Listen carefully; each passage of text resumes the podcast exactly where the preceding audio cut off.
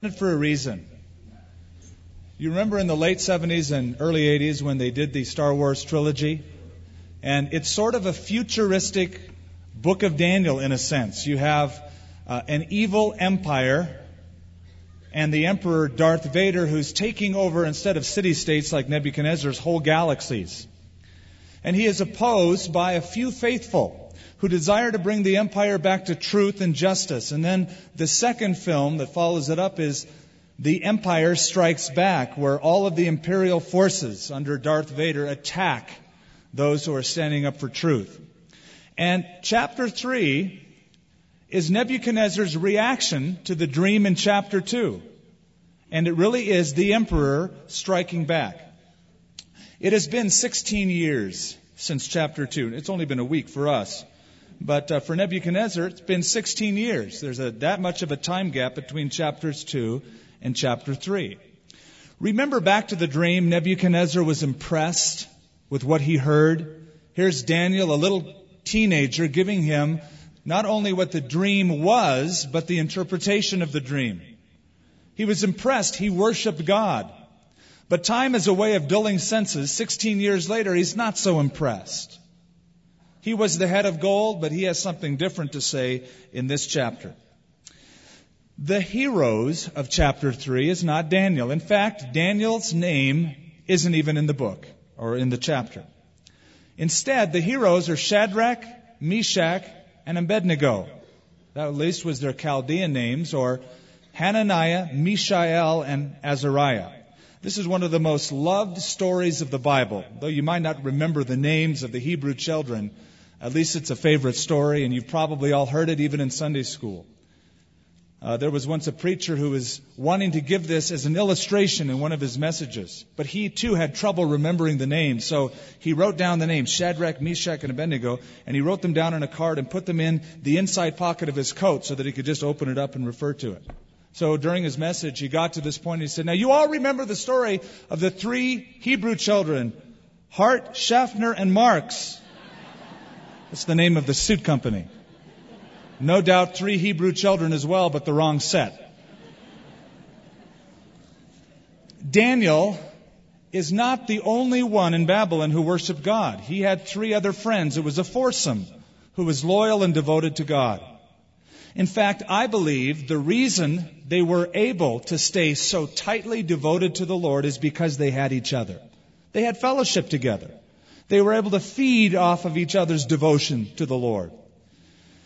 Years ago, when I lived in Israel on a kibbutz for a period of time, and you might think, oh, Israel, what a spiritual place to live. Far from it.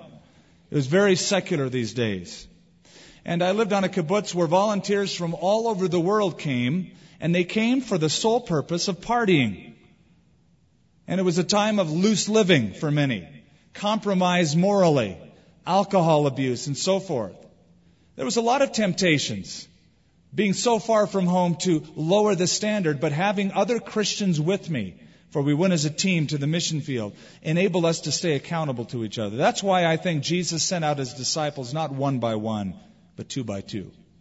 That's why Paul said, I need a team with me. I need Luke. I need Barnabas. I need Demas, Onesiphorus, and all the others because it kept him accountable and they stayed in fellowship with each other.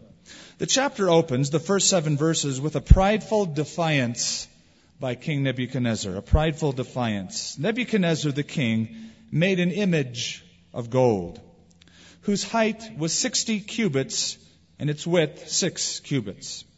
He set it up in the plain of Dura in the province of Babylon.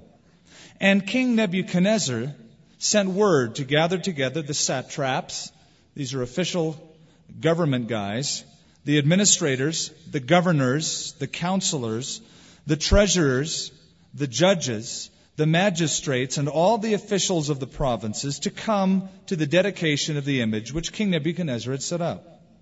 So, the satraps, the administrators, the governors, the counselors, the treasurers, the judges, the magistrates, and all the officials of the provinces gathered together to the dedication of the image of King Nebuchadnezzar, which he had set up.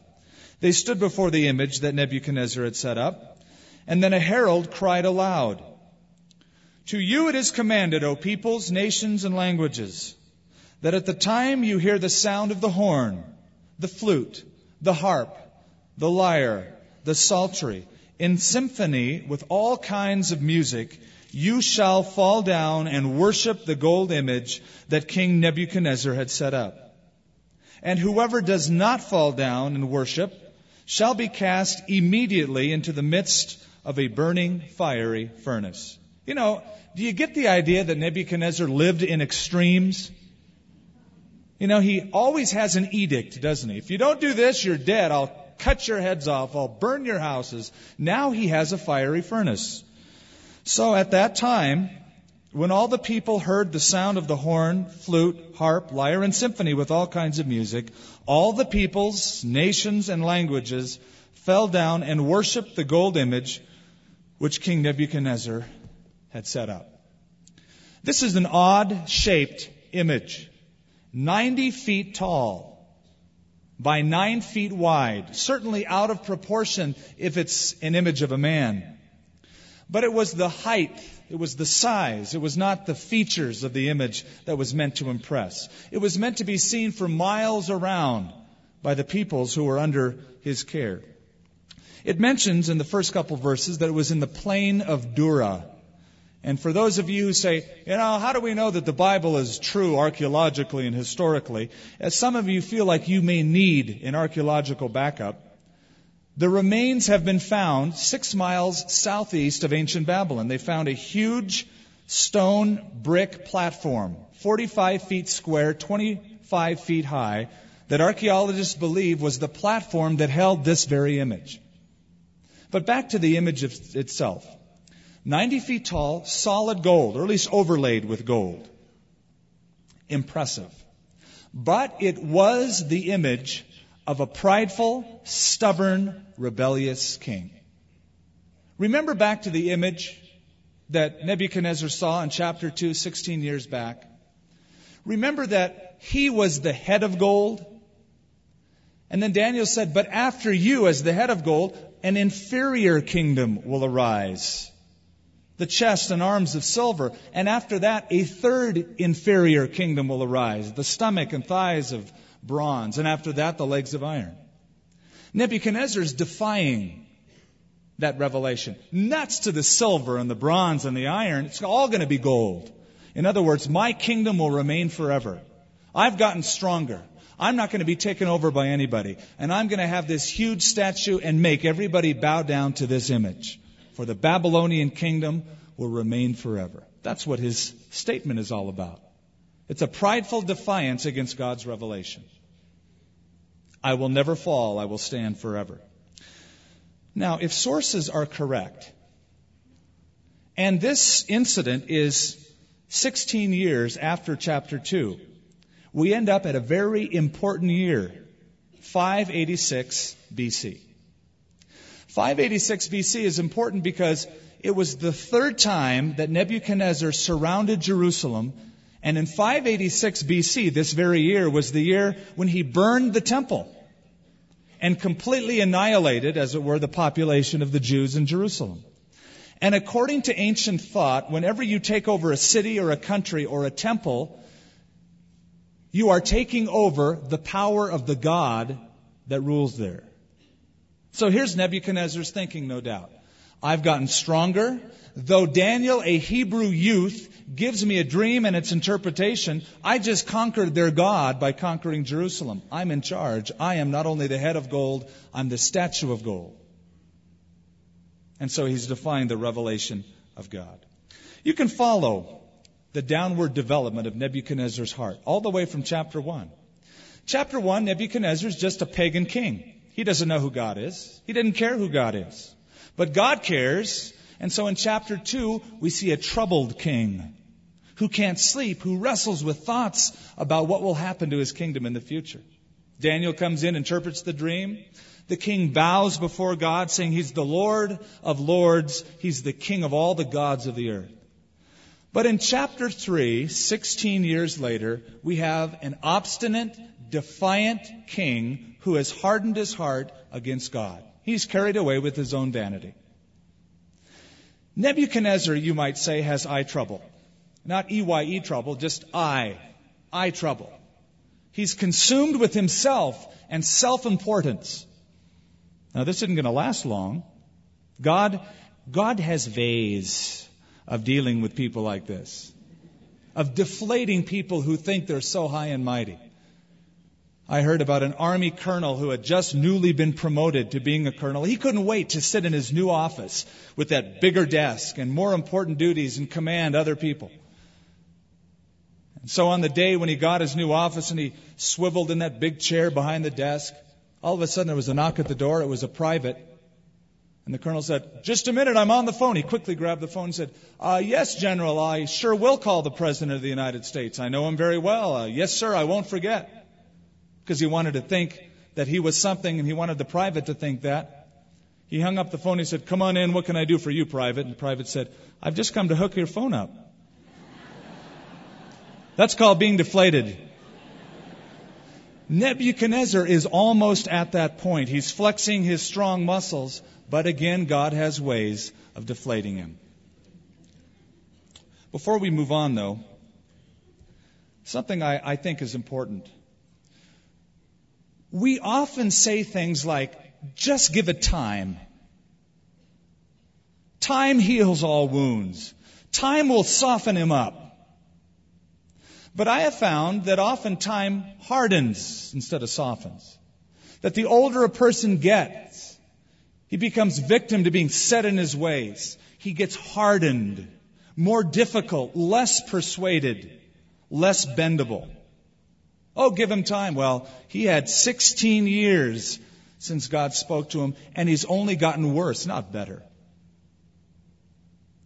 Some of you may remember back to a time when your mother or father used to tell you Bible stories, tuck you in bed at night. You went to Sunday school. Oh, you loved those stories then. Well, what's happened? What's gone wrong? What do you think about them now? Or you remember a time when you accepted Jesus as your Savior. You loved those intimate times of fellowship. As you walked, you talked, you read, you prayed. Is it the same today? Well, I don't have time for that stuff. Could it be that you have replaced God with, well, with you? With yourself? I'm too important for God. God knows I've got stuff to do. I don't have time to spend any more time with him. Well, Nebuchadnezzar doesn't have time to listen to God's revelation. He's so consumed with himself, he's replaced God with himself that he does exactly that. He puts an image, and the image is of him. He is so vain, he's having people worship a statue of him. He's the King of Kings. He's not just the head of gold, he's the whole kit and caboodle. By the way, Women, men can be very vain as well. I know that you always get pegged for being the vain ones. Oh, she spends so much time in front of the mirror and always doing her hair. Listen, men have that vain streak as well, if not more. In fact, a study was done by putting mirrors outside public buildings, I think in New York or Chicago. They wanted to test on hidden cameras just who spends the most time looking in the mirror. They found that men took the cake that men spend more time looking at themselves, of course, you know, maybe pulling up the sleeves a little bit. Yeah, that looks great. Nebuchadnezzar was in love with himself. Idolatry always begins by elevating yourself above God's revelation. That's what humanism is. The day that we live in, this age, is not a Christian era. It is a post-Christian America. And the philosophy of today is humanism. It's the elevating of self over God. It is making God in our image instead of having God make us in His. The Humanist Manifesto, let me read an excerpt from it. They said, We believe that traditional dogmatic or authoritarian religions that place revelation, God, ritual, or creed above human needs and experience do disservice to the human species promises of immortal salvation or the fear of eternal damnation are both illusory and harmful. No deity will save us. We must save ourselves. Man always likes to take credit away from God and say, look at how much we have done. Look how important we are. It's not just the secular world. I fear Christian organizations and ministries do this oftentimes. God does a work, and then pretty soon we start putting our names on the names of schools, universities, churches, institutions. Our names on all the literature, and we want people to look to us rather than to God. It can be very dangerous. In verse 6 and 7, the decree is simply that when the Chaldean Philharmonic Orchestra plays, everybody worships. In fact, the word is used 11 times in this chapter worship. It's more than just a political overture, it's a spiritual maneuver. It is enforced worship. When you hear the music, everybody will bow down and worship. Enforced worship never works. It never works. True worship has to be spontaneous. It has to be volitional. It has to come from the heart. You've got to want to do it. You can never tell a person, worship. You'll only succeed in bowing their knee, not their spirits. The Roman government tried this. Once a year, they brought the citizens before a bust of Caesar, and they would have a pinch of incense that was required for them to place in the fire, and they would say, Caesar is Lord. It was compulsory.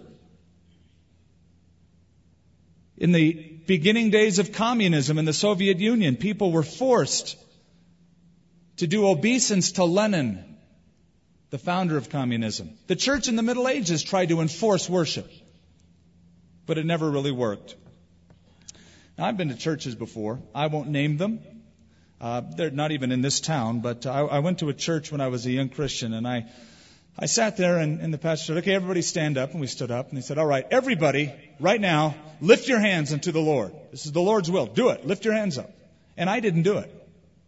Because I didn't hear the Lord speak to me. I heard him speak to me. And so one of the ushers came by and said, get your hands up. This is the Lord you're worshiping. And then he followed up by going, now everybody speak in tongues. I thought, uh oh. And just at the cue, of this guy, people were doing. And instead of something that spontaneously came from the spring of the heart, it was enforced. I admit, I have walked through this building after a service, after a message, and I walk down the center aisle. I make my way back to the foyer, and I hear the song diminishing in volume from the first row all the way back to where, if I'm singing as I get to the back, I'm singing a solo, it seems. And I felt like saying, come on, sing. But I know that it can never be enforced. If it's not from your heart and you do it, it's, it's not really real. It has to be something you decide to do. Now, they talk here in these verses of a burning, fiery furnace. Probably a lime kiln, a pit with an opening on top for the smoke, the flames to escape, or perhaps something above the ground with an opening on top and an opening at the bottom where they could put coal and stoke the fire. And they have found this archaeologically also in the digs around Persia. But you got to picture the scene.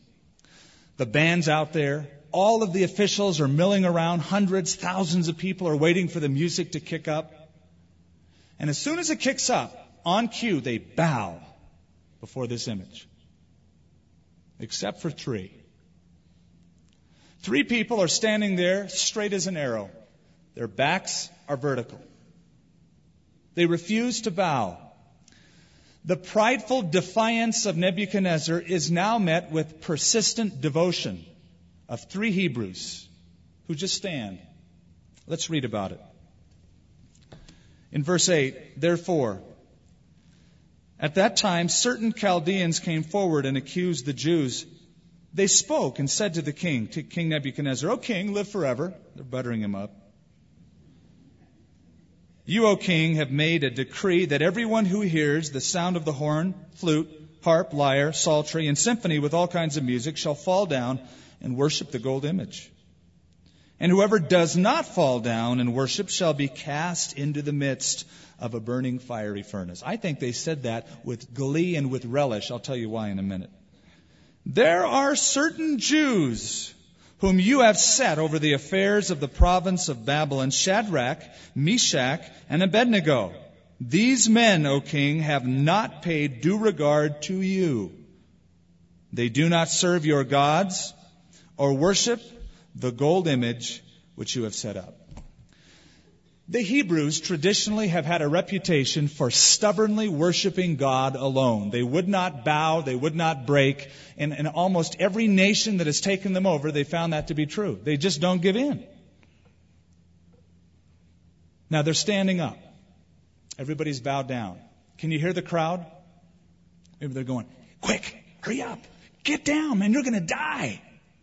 Probably a little bit upset wondering if they wouldn't die too with them since they're around the same area. But then there are the satraps, the governors, the magistrates who are probably going, all right. I'm glad they're standing up.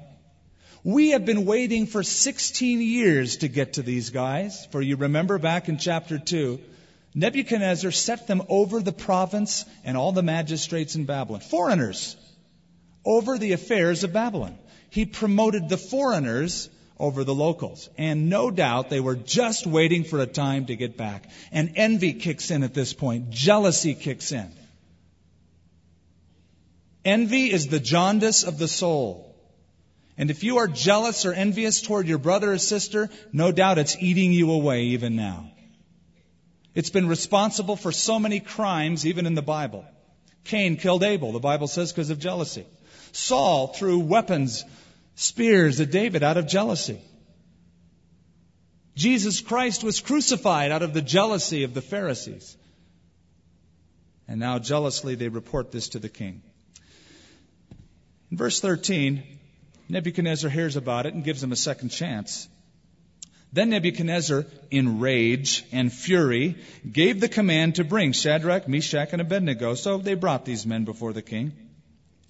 Nebuchadnezzar spoke, saying to them, Is it true, Shadrach, Meshach, and Abednego, that you do not serve my gods or worship the gold image which I have set up?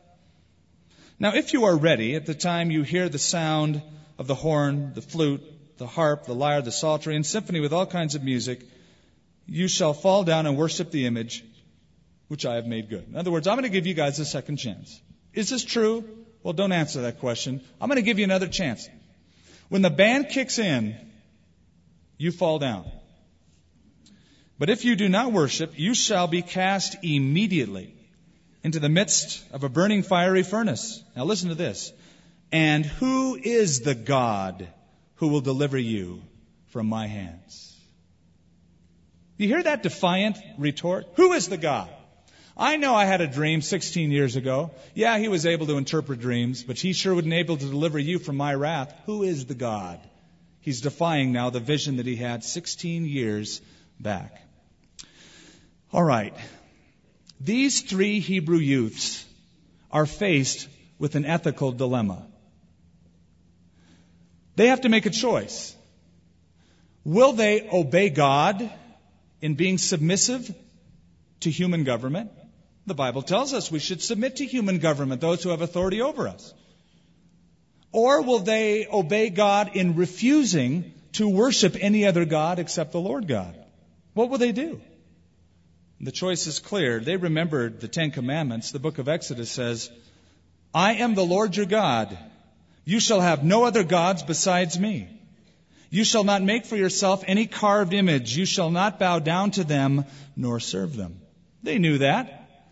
To bow before an image in worship was repulsive. They're not going to grovel like that. God strictly forbid the use of images in their worship, and they're not going to bow before a pagan god of Babylon. So, listen to their answer.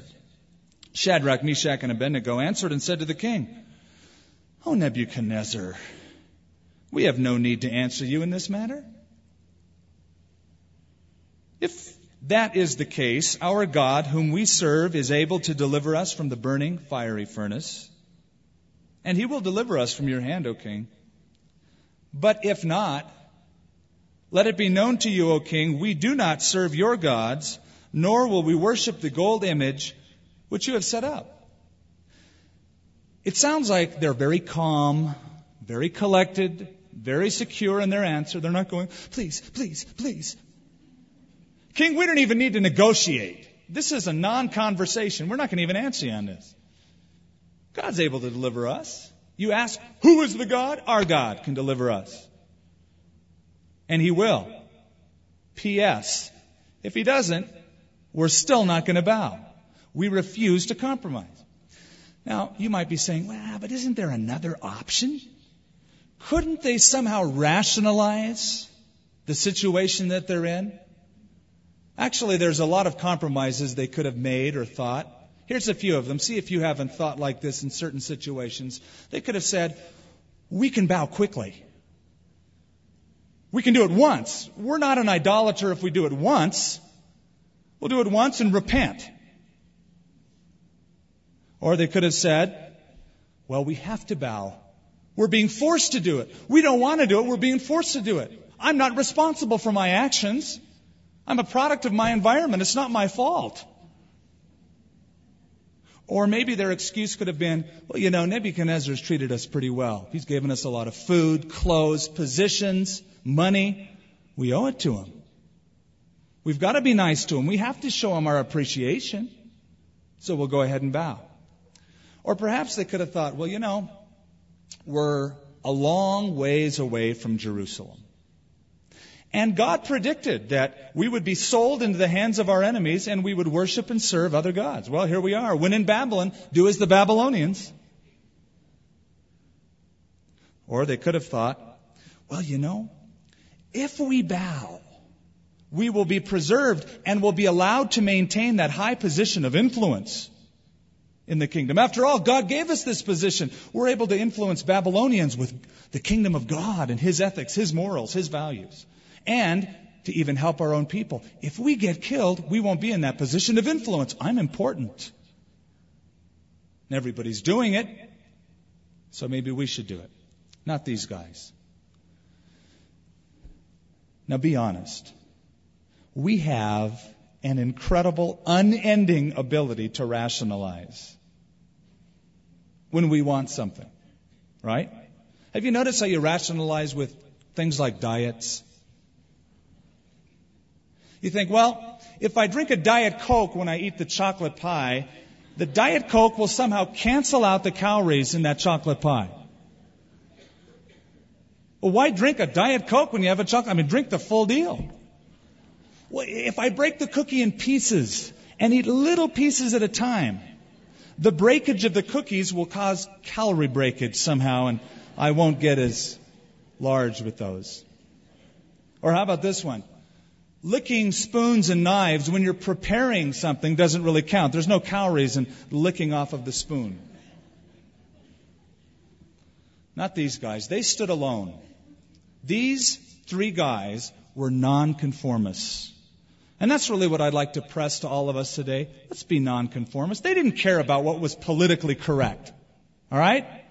It was politically correct to bow before this dumb image. Everybody was doing it. They didn't care what other people thought of them. They were willing to die. They were true nonconformists, and that's a truth that runs through the whole Bible. God's people often go against the flow, not with it. They go against the tide and the flow of humanity. It's been said any dead fish can float downstream. Do what everybody else does. It takes a godly, nonconformists to stand up and say, no. I don't care if I'm the laughing stock around here. I don't care if it costs me my job. I don't care if it costs me my position or even my life. I'm not going to do this. This is a non-negotiable, King Nebuchadnezzar. Though they didn't know the scripture in Romans 12, they certainly lived it. Where Paul said, I beseech you, brethren, by the mercies of God, Romans 12:1, that you present your bodies as a living sacrifice to God, holy and acceptable, which is your reasonable service. Verse 2 says, And do not be conformed to this world, but be transformed by the renewing of your minds. Don't be a conformer, be a transformer. I'm not talking about the little robots your kids play with, but a nonconformist the Living Bible puts Romans 12:2 like this: Don't copy the behavior and the customs of this world. Phillips presses it even further. Don't let the world squeeze you into its mold. Now, that's hard to do, isn't it? We're like tiny boats of truth in a sea of humanists and pragmatists all around us. We rub shoulders every day with people who are carried with the tide of their own desires. We're not called to retreat. We're called to float out there and to be lights to them. It's not easy. The temptation is often to compromise because we don't want to stick out. like a sore thumb. That these Hebrew youth said, We're not going to bow. It might cost us our life. I'd rather burn now than burn later by bowing to your God. So go for it. We're not going to answer you. Kill us. They believe that it is better to die with a conviction than to live with a compromise. They had to live with themselves if they were to bow the rest of their lives knowing that they conformed to this world. Very much like Job when he was suffering and he was looking to God for his providence and his will and his sovereignty. Job said, Though he slay me, even then I will still trust him. Even if this kills me, if my life is gone, even though he slay me, yet I will trust him. There's a story of a man you should know about if you don't already. In the early church in about 156 AD, there was a man named Polycarp. I know that's a strange name, but he was a good guy. Polycarp was the bishop, the minister of one of the early churches in Smyrna. And Polycarp loved Jesus Christ. He was loyal to Jesus Christ, and the Roman government wanted to kill him. They arrested him outside the city. They brought him in that February morning, and while the official was taking him in for his punishment, the Roman official said, Polycarp, please recant your position, deny Christ, bow once, just once, and your life will be spared. He didn't say a word. He was brought in before an arena filled with laughing people. And the proconsul in charge said to Polycarp, Respect your years, old man. Swear by the genius of Caesar. Revile Christ, and I will release you. Polycarp replied, For 86 years I have served him, and he has never done me wrong. How can I blaspheme my king who has saved me? The proconsul in anger said, Swear by Caesar, for I have wild beasts, and I will throw you to them. Polycarp said, Call them. Summon the beasts. What a guy. What a commitment. Hey, fine. I have to stand before God after this life. I have all eternity to face God. Bring the beast on. That's a nonconformist.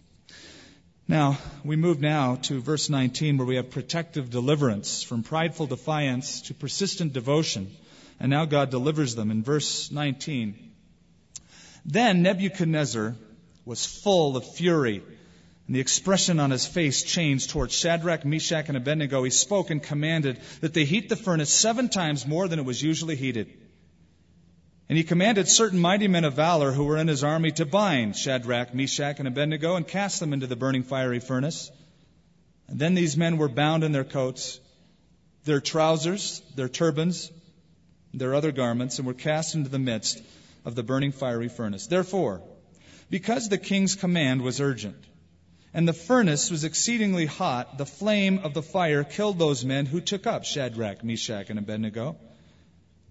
And these three men, Shadrach, Meshach, and Abednego, fell down, bound into the midst of the fiery furnace. Now, before we read on, you think, God, this is tragic. Here these guys trust God. and they get thrown in. But what else is there left for them to do? Once you make the commitment to not conform, once you make the commitment to not bow, hey, I'm at your mercy. Moreover, I'm at God's mercy. Whatever happens, happens. Lord, I just trust you. What else do I have? There was a pilot who was having some trouble with his airplane. He got on his little speaker and he called the tower and he said, Pilot to tower, pilot to tower, do you read me? I'm 400 miles from land, 800 feet above the water, and I'm running out of fuel. Please advise. The tower got on the horn. They said, Tower to pilot, tower to pilot, we got you. Repeat after me. Our Father, who art in heaven, hallowed be thy name. What else is there to do? I mean, you know, you're at, you're at your end. You better pray. So they threw them in. Verse 24.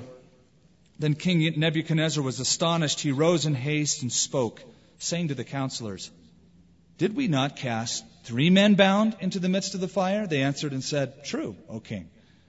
Look, he answered, I see four men loose, walking in the midst of the fire. They're not hurt.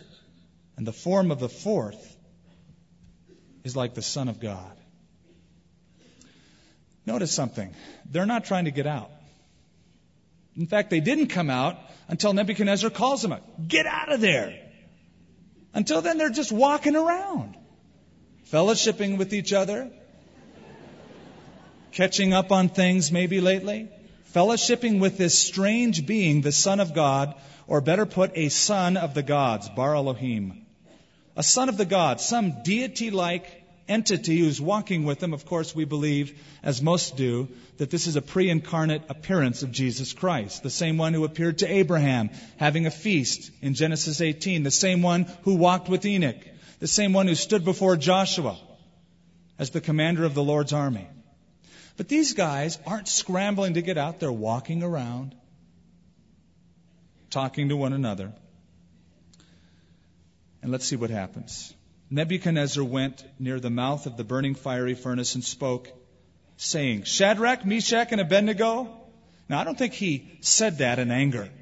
I think it was like, Shadrach, Meshach, Abednego, servants of the Most High God. Boy, has he changed his tune. Come out and come here. And Shadrach, Meshach, and Abednego came from the midst of the fire, and the satraps, administrators, governors, and the king's counselors gathered together and saw the, these men on whose bodies the fire had no power. The hair of their head was not singed, nor were their garments affected, and the smell of fire was not on them. Nebuchadnezzar spoke, saying, Blessed be the God of Shadrach, Meshach, and Abednego, who sent his angel and delivered his servants who trusted in him. And they have frustrated the king's word and yielded their bodies Keep in mind Romans 12:1. Yielded their bodies that they should not serve nor worship any god but their own. Therefore I make a decree. This guy liked to make decrees. You find that out? That any people, nation, or language which speaks anything amiss against the God of Shadrach, Meshach, and Abednego shall be cut in pieces. And their houses shall be made an ash heap, because there is no other God who can deliver this. Then the king promoted Shadrach, Meshach, and Abednego in the province of Babylon. These guys were thrown into the fiery furnace, but they experienced the truth that we so often refer to in Isaiah chapter 43, that scripture that says, When you walk through the fire, you shall not be burned, neither shall the flame kindle upon you. Very literally, they experienced that miraculous preservation. Okay. We can view this story historically. We can view this personally and make application. But I believe also we can view this prophetically and real briefly, just as sort of an appetizer for future things and future studies. We can view it prophetically. You see, Nebuchadnezzar foreshadows another world ruler that the Bible speaks about all over the place. We call him the Antichrist. The book of Revelation calls him the beast. And in Revelation 13, the beast has a sidekick. And the sidekick makes this huge image of the beast and commands the entire world to worship the image of the beast. And to worship the image of the beast, it involves an economic conformity. They take a number on their forehead or right hand, and nobody can buy or sell unless they have a number. A friend told me he was in a store a few weeks ago and standing in line. Person there that was buying in front said, money is such a hassle. Checks, currency, you know, you lose it. It's such a hassle. My friend said, well, you know, pretty soon they're just going to put numbers in your head, maybe a computer chip or a way to scan it into the computer on your right hand or forehead. The person said, wouldn't that be wonderful? I'd love that unaware that there will come a beast who has a false prophet who makes an image and commands everybody to have a worldwide worship system that involves uh, economic conformity. And interestingly enough, the name of this system in Revelation 17 is Mystery Babylon. Mystery Babylon. And so Nebuchadnezzar, it seems, is a foreshadow of this beast or Antichrist to come. Now there's three Hebrew children that are preserved, which I think is very typical, it typifies another bunch of Hebrew children that will be preserved, 144,000 of them. From every place on the earth, 12,000 from each tribe of the tribes of Israel. They'll be preserved during the tribulation, miraculously kept. But the question arises still where is Daniel? Daniel is absent from the whole story. And you could speculate, well, he was probably sick, or he more probably was away on official business, being in a higher position. Though a Jew, he assumed a Gentile uh, demeanor as second in command over Babylon. He was absent. And I would suggest to you that he's not only absent physically, he's absent prophetically. Could he represent another group who will be absent during the fire of the tribulation? As he preserves 144,000, he keeps absent another group the Bible calls the church. For the Bible tells us we are not appointed unto wrath, that is the wrath of God. But back to earth, back to ground level. There's a few lessons I'd like you to walk away with. Just to sum it all up. A few brief lessons. Number one, it's possible to be true to God when everybody around you isn't. It's possible to stay afloat when everybody's drowning in that sea of humanism. It's possible. Secondly, God is able to preserve you from anything He wants to. Now, He doesn't always. Sometimes He doesn't want to. Sometimes your number is up and it's time for you to go to heaven. He didn't preserve you. Shadrach, Meshach, and Abednego were preserved, but they died eventually. They weren't preserved forever. God is able to protect you until He's finished with your life and ministry. Thirdly and finally, God is always with you in the midst of any fiery furnace. When you're in a trial, the first thing that should come to your mind, instead of how can I get out, is where's Jesus? I need to be in fellowship and in contact with Him. That's the only way I'm going to make it through. Because sometimes you see God will deliver you from, but often God will deliver you through the trial. But above all, no matter where you find yourself, don't conform, man. Be a nonconformist. That takes a radical commitment and decision to follow the Lord. It's very radical in this society today. You know, merchandisers have found that customers find safety in numbers. So much so that one store owner bought a bunch of used cars and parked them out in front of his business. Found that sales went up dramatically because people wanted to stop to find out why are all the people here? And they discovered that we're conditioned to conform. Find out what everybody else is doing and do it. Be a nonconformist. Following Jesus and making a decision to follow him in this society is the most radical, nonconforming thing you can be involved in. But I'd rather bow to him and stand here and not bow on this earth because I'm going to have to face him for all of eternity. Let's pray. Father, we do thank you for this incredible example of three nonconformists, Shadrach, Meshach, and Abednego. We marvel, Lord, at their commitment. We marvel, Lord, at the calmness with which they answered Nebuchadnezzar. We don't even need to answer you, King, on this. No negotiation necessary.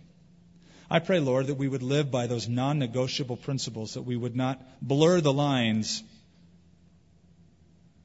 that we would not rationalize. We would just stand our ground because we want to please you. Fill us with your Spirit, Lord. Only can we do it through your Spirit abiding and filling us. And Lord, I finally pray for those who are in this service today, who are aware of God, like Nebuchadnezzar, but they have not personally submitted themselves to God. In fact, some of them have lived in defiance against his principles. I pray, Lord, that as your Spirit has touched them already through this time of being in your presence, that now you would cause them to surrender completely to you. You.